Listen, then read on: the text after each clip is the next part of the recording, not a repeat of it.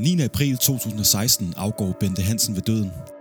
Tre år forinden har Bente oprettet et testamente, der begunstiger det plejehjem i Ballerup, plejecenter Ely, hvor Bente boede frem til sin sidste værtrækning.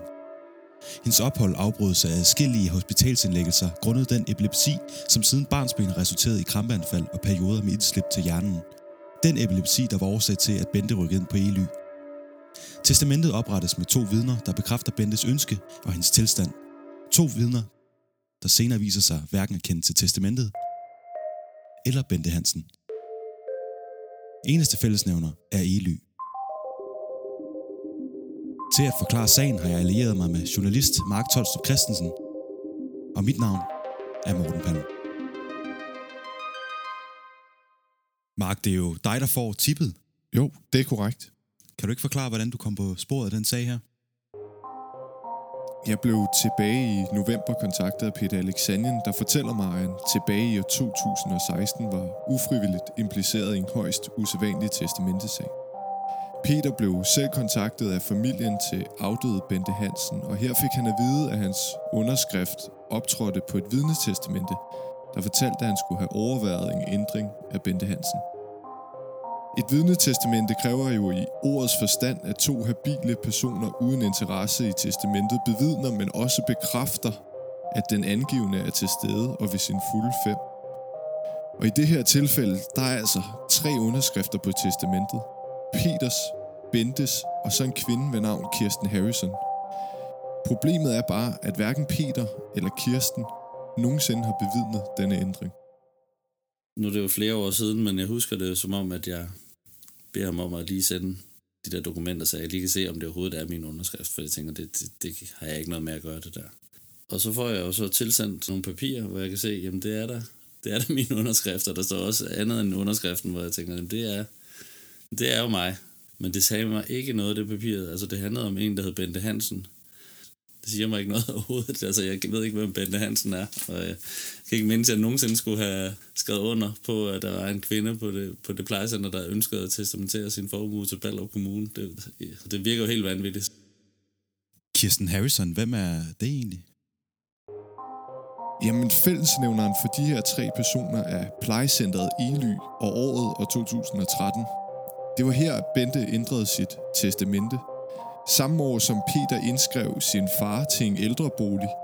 Han led af demens, og det var derfor mest sikkert at anbringe ham her. Kirstens mor døde på samme plejehjem.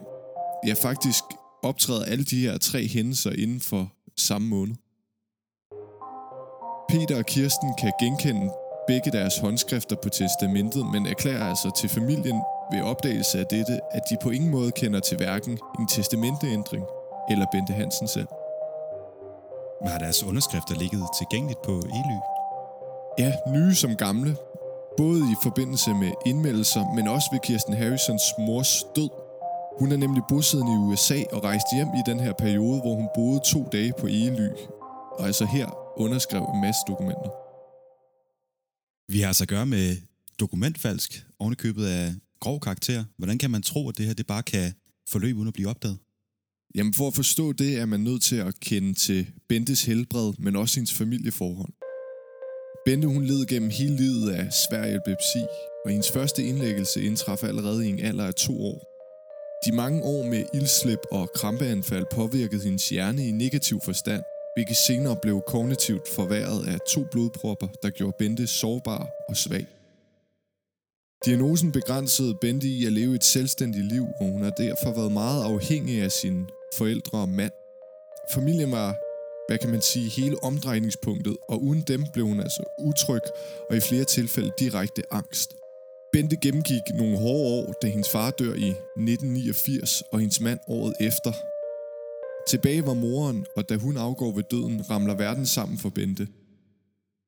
Jeg snakkede med Lotte Hillebrand for Epilepsiforeningen, der mente, at disse tab kan have påvirket Bentes helbred negativt noget af det, der er adfærdsprovokerende, det er faktisk stress. Så noget som lige præcis det her med, at, at man bliver i en sårbar situation, hvad man jo gør, når man mister sine øh, nære pårørende. Det kan faktisk nogle gange være nok til, at man, man bliver mere udsat for at få indfald. Hun har stadig hendes søster Inge Jul Hansen, men da hun ikke kan tage sig af hende alene, bliver hun indskrevet på Ely Plejecenter i Ballerup. Havde Bente ikke nogen børn? Bente havde ingen børn, og derfor var nærmeste familie Inge og hendes børn, Christina og Peter Jul Hansen. Og ved indskrivning på Ely Plejecenter, der tilknytter Ballerup Kommune Anne-Marie Grå, der til daglig advokat til at agere væve for Bente. Hvorfor en advokat og ikke søsteren Inge Jul Hansen? Bente hun var på daværende tidspunkt allerede et sted, hvor hun ikke var ved sin fulde fem og indtog meget medicin. Hun var påvirket af vrangforestillinger, der betød, at hun nogle dage troede, at folk ville hende ondt, og anden gang elskede besøg. Derfor blev alle parter enige om at tilknytte en tredje part for Bentes bedste. Tilbage på plejehjemmet opdager nevø Peter Jul Hansen, at Bentes tilstand forværres af hendes sygdomsmæssige årsager, så udviklede hun et eller andet, øh, ja, hvad kan kaldte kalde det had, men i hvert fald sådan en eller anden øh, omkring, at min mor var ude på at tage noget fra hende, eller, eller hvad det nu end kunne have været. Det, det, det, jeg tror, det sprang i alle retninger. Øh, men når hun var der, var det jo fuldstændig som det ville have været i gamle dage, da Bente var ved sine fulde fem, øh, så at sige der var ikke nogen tvivl om, Bente kunne jo manipuleres fra klokken øh, ja, øh, 5 til 5 over 5, og så kunne hun have ændret alt, alt, hvad hun enten selv synes, eller havde troet tidligere til at synes noget andet. Øh, og det var jo det stadie, hun var på. Og det var også derfor, der ligesom jo var en værve, der ligesom øh, ja, skulle varetage hendes interesser, øh, for at sikre, at det, at det netop ikke skete. Hvordan var familiens forhold til Ely? Jamen efter denne her væve, Anne-Marie Grå bliver tilknyttet, så bliver familien mere og mere afskåret for Bente, og kommunikationen med Ely er dårlig. De får ikke information om Bentes tilstand og tilværelse på plejecentret, trods gentagende henvendelser. Bente har altid kæret så meget for hendes interiør og porcelæn, men til familiens store overraskelse udskiftes designermøbler og kongelig porcelæn med IKEA-udgaver fra besøg til besøg. Derfor klages der i flere omgange til hendes væve, Anne-Marie Grå, der ikke vil bistå assisterende. 9. april 2016 afgår Bente Hansen ved døden på Ely. Familien bliver først bekendt med det fire dage efter, og til deres store overraskelse skal Bente kistebegraves på Skovvejens Kirkegård i Ballerup. Det er på trods af, at det altid har været Bentes ønske at blive begravet på Bispebjerg ved siden af sin mand, John Rik Hansen, og der er altså ikke få overraskelser i Bente Hansens sidste vilje. Familien er jo i løbet af opholdet på Ely blevet mere og mere distanceret fra Bente, og de er overhovedet ikke nævnt i det her testamente. Hvad står der egentlig i det? Jamen først og fremmest så blev testamentet ændret den 25. april 2013. Og først der stikker den her begravelse i Ballerup så ud. Bente havde ifølge familien været tydelig omkring, at hun ikke brød sig om kistebegravelser. Det var ligeledes i direkte modstrid med, at familien tidligere havde måttet love hende, at hun ville blive bisat hos sin mand John og sine forældre på Bispebjerg Kirkegård, hvor der var gjort plads til hendes navn. På testamentet var også angivet en mand ved navn Erik Niels Nielsen, der i samme periode boede på Ely. Han skulle arve 100.000 kroner, så fremt han stadig var i live. Hvem var Erik Niels Nielsen? Jamen, personalet fortæller, at de var ungdomskærester, ham og Bente. Men aldersdifferencen på 14 år fortæller alene, at de ikke har kunnet være unge samtidig. Bente skulle angiveligt kun have set en anden mand før John Hansen, som var hendes dansepartner i en meget ung alder og hans navn var Leif. Så skal hun have været meget, meget ung, så, siger, så tror jeg, vi snakker 10-15 års alderen eller sådan noget lignende. Og jeg tror, at hun bliver gift med min onkel, da hun er, hvad jeg, 20 eller noget lignende, 21 måske. Plejecentret Ely er angivet som universalarving og skal derfor modtage resten, der beløber sig på knap 400.000 kroner. På testamentet figurerer Bentes håndskrift, der normalt er meget sirlig, genkendelig og pæn, men her nærmest ulæselig. Før omtalte vidner i Peter Alexandien og Kirsten Harrison står begge noteret. Testamentet blev oprettet uden Bentes vave, Anne-Marie Grås, tilstedeværelse. Men hun skulle have opfordret til i stedet at oprette et notartestamente. Hvorfor oprette et notartestamente? Er et vidnetestamente ikke fint nok? Jamen for at forstå forskellen har vi allieret os med juridisk lektor på Syddansk Universitet, Annette Kronborg, der er professor i familie- og arveret den sikreste måde at lave et testamente på, det er et notartestamente. Det vil jo være en notar, der skulle sige god for hendes habilitet. Og en notar, han vil jo nok lige løfte øjnene, åbne øjnene en ekstra gang, hvis han sidder med en, en gammel dame, der er under økonomisk værgemål, og siger, øh, jeg vil gerne insistere alt her. Det vil sige, hvem har du ellers? Nå, så din søster, hun skal ikke arve. Hvorfor er hun under økonomisk værve? Hvad er det for en, en, en sag? Det vil han jo tage et eller andet forbehold for som notar, hvis ikke han er sikker på, at hun er habil. Fordi det er ham, der skal teste, at hun har forstået det. Vidnetestamenter, de er nemmere at anfægte. Så et vidnetestamente er altså lettere at anfægte. Hvorfor oprettede de ikke det notartestamente? Ely har meddelt familien, at Bente var for svag til at gå til en notar, men en notar havde næppe godkendt ændringen med tanke på Bentes mentale tilstand og høje dosering af medicin. Peter Jul Hansen er ikke alene med sin bekymring. Bente Hansens sidste vilje stikker direkte imod, hvad familien har kendt til. To for familien komplet fremmede skriver under på, at Bente skal begraves langt væk fra sin mand, mens størstedelen af hendes arv går til Ely. Det er plejehjem, der først efter fire dage meddelte familien, at Bente var gået bort. Hvad gør familien, da de opdager det noget besønderlige testamente? Jamen, familien går i skifteretten med sagen. Vidnerne erklæres ugyldige, og testamentet bliver derfor anfægtet.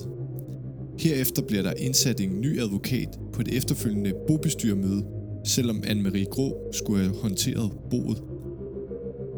Bentes niece og nevø, Christina og Peter, tager sig det administrative, da søsteren Inge ikke er i en position, hvor hun alene kan håndtere opgaven. Christina forfatter et langt skriv til Centerchef for Voksne og Sundhed i Ballerup Kommune, Eva Borg, hvor hun gør opmærksom på den prekære sag. Hvad skriver hun i det brev her?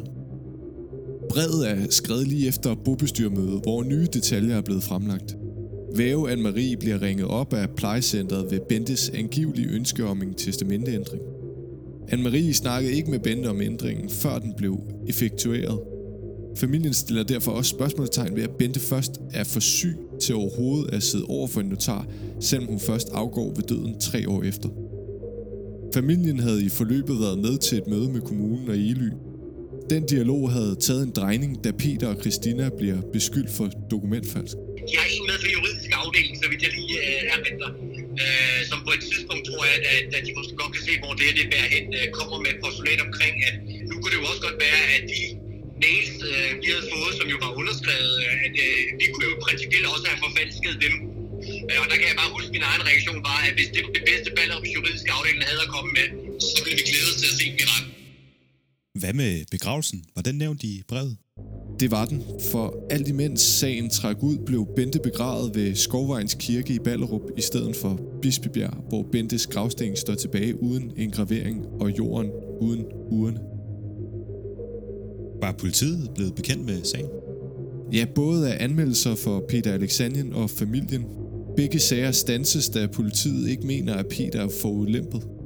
I familiens tilfælde fortæller politiet, og jeg citerer, at de ikke har en rimelig formodning om, at der var begået noget strafbart. En formodning om dokumentfalsk bliver vel ikke større end tilfældet er her? Det er også familiens og professor Annette Kronborgs indtryk, men politiet har altså ikke ønsket at kommentere yderligere. Og hvad sker der så med arven? Ballerup Kommune drøfter skifterettens afgørelse på et byrådsmøde. Her vælger de at lægge låg på sagen i stedet for anke afgørelsen. Arven ender derfor hos søsteren Inge Jul Hansen. Der er fra familiens side ikke overskud til at søge nærmere klarhed i forløbet, efter at skifteretten afslog muligheden for, at Bente kunne blive rykket til Bispebjerg. Og derfor endte sagen her. Politiet har altså ikke sendt at opklare sagen, mens Ballerup Kommune heller ikke ønsker at grave dybere i anklagerne. Først her, fire år efter, bliver Mark tippet om historien, og selvom familien tidligere ikke har haft overskud til at gå videre med sagen, jagter journalisten nu et svar på, hvem der stod bag forfalskningen af testamentet. Og hvad bliver du mødt med? Hvem vil tage ansvaret for den her sag? Jamen, sagen er i virkeligheden meget kompleks, samtidig med, at der ligger klare beviser for en lovovertrædelse, der aldrig har fået konsekvenser. Ballerup Kommune var helt bevidst om sagen og havde den op på et kommunalbestyrelsesmøde i år 2016, der her blev fremlagt som fejl. Mere er sådan set ikke sket fra kommunens side. Så kommunen har ikke i gang sat en efterforskning. Ikke som offentligheden kender til. Alle de implicerede parter har ikke ønsket at kommentere, men har i stedet henvist til Lars Jul, der er fælles juridisk konsulent og dengang var med inden over sagen. Han har ligeledes ikke vil udtale sig, men fortalte, at kommunen både dengang og i dag ikke har nogen intentioner om at finde den eller de skyldige. En agtindsigt i forløbet og kommunikationen mellem Ely og kommunen er blevet holdt tilbage med begrundelsen tavshedspligt og persondata. Og hvad med væven, Anne-Marie Grå? Anne-Marie har ikke ønsket at kommentere og lukket konsekvent ned for al dialog, også i og med, at hun er underlagt tavshedspligt. Vi fik dog fat i den foranværende og dengang plejecenterleder på Ely, Susanne Bettina Jørgensen, der nu er omsorgs- og boligchef med direkte reference til Eva Borg i Ballerup Kommune. Jeg kender ikke den sag, det er jo det, jeg prøver at sige til dig, øh, men det gør vores jurist. Han kan finde frem, hvem der involveret, hvad vi har osv. og det er hans opgave. Vi spurgte hende, om hun ikke blev inddraget, når en beboer valgte at testamentere sin arv til det plejecenter, hun var leder for. Og det her var hendes svar. Ikke nødvendigvis, nej. Åbenbart ikke. Mark, hvor peger pilen egentlig hen? Vi ved, at testamentet er ændret på Ely, men ikke af hvem. Lars Jul har på kommunens vegne udtalt, at de ansatte slet ikke har beføjelser til at udføre sådan en handling. Udledt af kommunalbestyrelsesmødet peger de på Anne-Marie Grå, hvor der står noteret, Testamentet er oprettet af borgers egen advokat, der også var væve for borgeren. Men Anne-Marie Grå skulle efter eget udsagn slet ikke være til stede. Og så er der ham her, Erik Niels Nielsen, der er nævnt i testamentet. Ja, dengang 84 år gammel.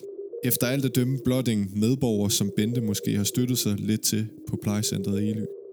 Jo, men han arver jo 100.000 og vel den, der personligt vinder mest. Kunne ikke have stået for oprettelsen af det her testamente?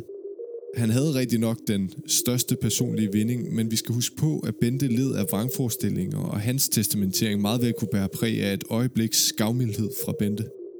Det er ikke engang sikkert, at han selv vidste, at han fremgik på testamentet.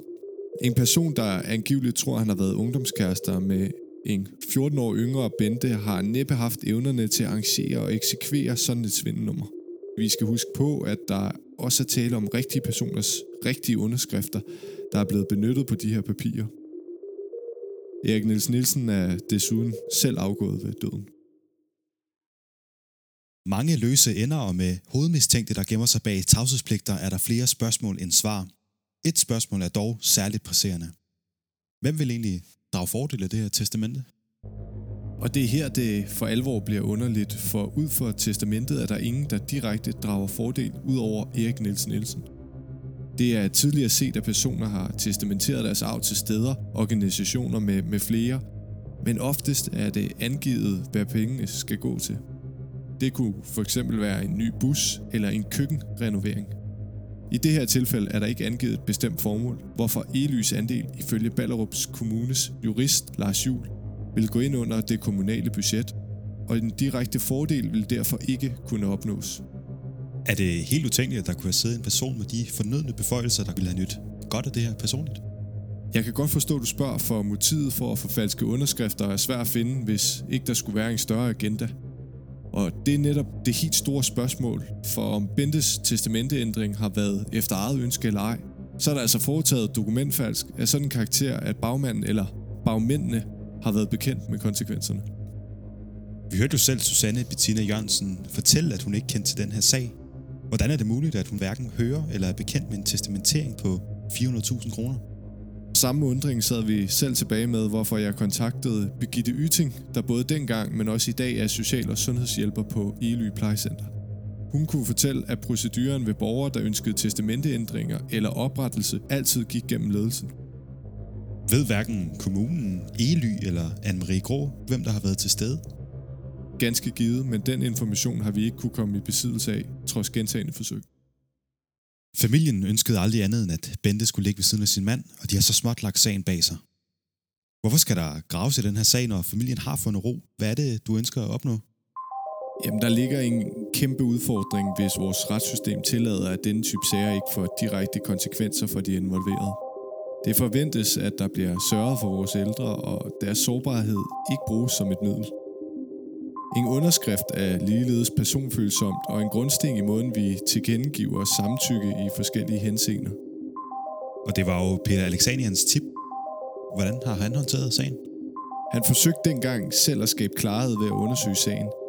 Eva Borg fortalte både ham, men også familien, at den konkrete sag havde givet anledning til, at der fremadrettet ville blive udformet generelle retningslinjer for alle kommuners boformer, herunder plejecentre og plejehjem. Og kunne de nye retningslinjer så fortælle noget? Ikke nu. Hverken Peter eller familien har hørt tilbage trods gentagende forspørgseler. Kommunen har heller ikke vendt retur til os. Den bekymrende sag har også vagt opsigt på Christiansborg. Karina Adsbøl, der er handicap- og ældreordfører i Dansk Folkeparti, har til med bragt sagen op for justitsministeren. Jamen altså, det der undrer mig, det er jo, at man ikke kører en, øh, en, en retssag på det. Så virker det som om, at man forsøger at kan man sige, mørklægge noget, og det er vigtigt, at man får det belyst. Og derfor har jeg stillet et spørgsmål til ministeren omkring det her. Nye retningslinjer må ske på vej, og justitsministerens involvering kan vel sætte fokus på problemet. Forhåbentlig. En genåbning af efterforskningen vil måske finde de skyldige, skabe klarhed for familien og afdække, om dette er et indgangstilfælde, eller om der er tale om systematisk svindel.